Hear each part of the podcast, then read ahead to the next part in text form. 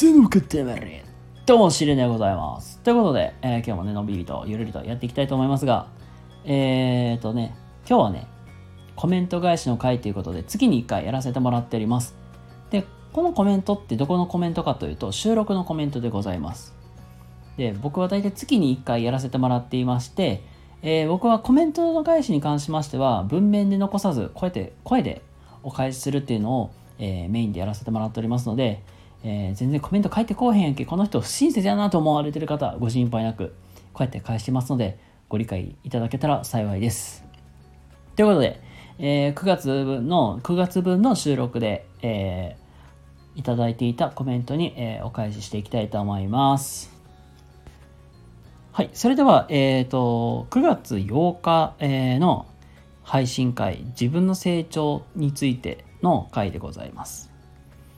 えーこちらはえうっちーさんからねコメントですね。ありがとうございます。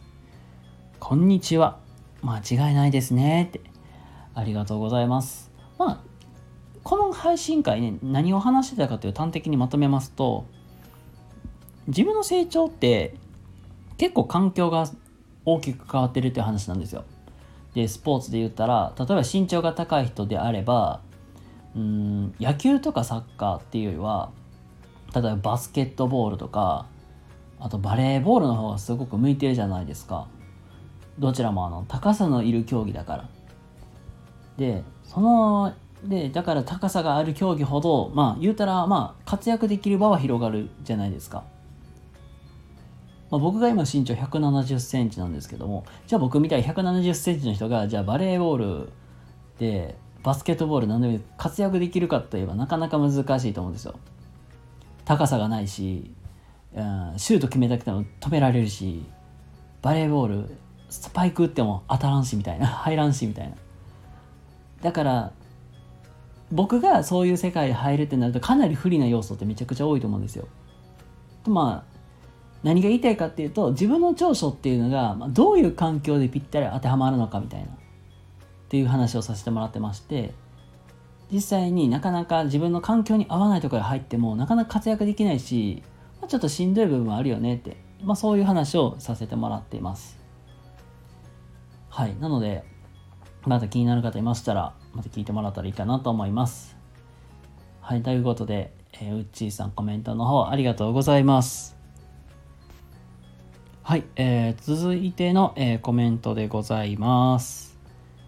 9月11日、こちらの配信会でございます。テーマはね、自分に厳しすぎませんか？っていうことで、あのーあれですね。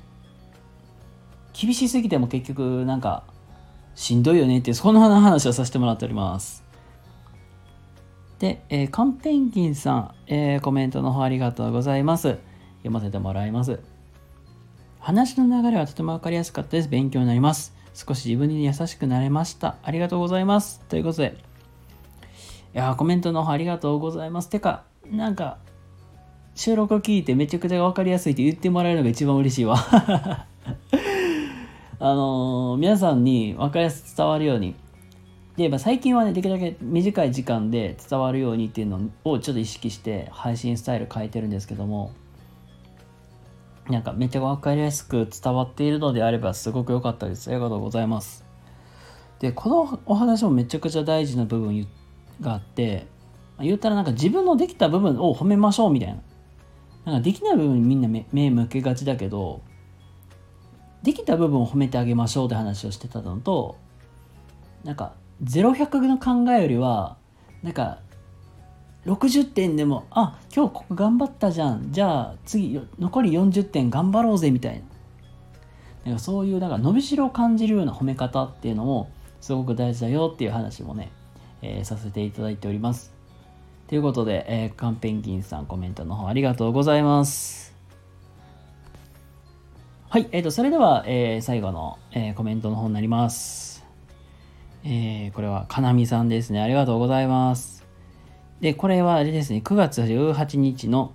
えー見た目から変えるといいこと尽くしというテーマでお話しさせてもらいました。これ、あの、あれで回ですね。まあ、なんかみんななんか中身からさると変えていこうぜっていう話をね、してたんだけど、じゃなくて、見た目が変わることで、なんか中身も変わっていくみたいな。外見から入る人っているじゃないですか。例えば野球したいからじゃあ野球のセット意識買って野球の練習しようぜみたいな。ああいう感じですね。なので意外と外見から変えていくと実はちょっとずつなんか意識が変わってくるんじゃないのみたいなそんな話をねさせてもらっております。ありがとうございます。ということで、かなみさんコメントの方を読ませてもらいます。先日は来てくださりありがとうございました。いえいえ、こちらこそお世話になりました。見た目大事ですよね。いろんな服装を楽しめたりもして、幅が広がっていいですね。いいですよね。ってありがとうございます。ということで、まああの、実際に例えば僕であれば、髪型とか、うん、まあなんだろう、なん髪型すごく意識して今変えてて。僕普段やったら前髪下ろしてるんですよ。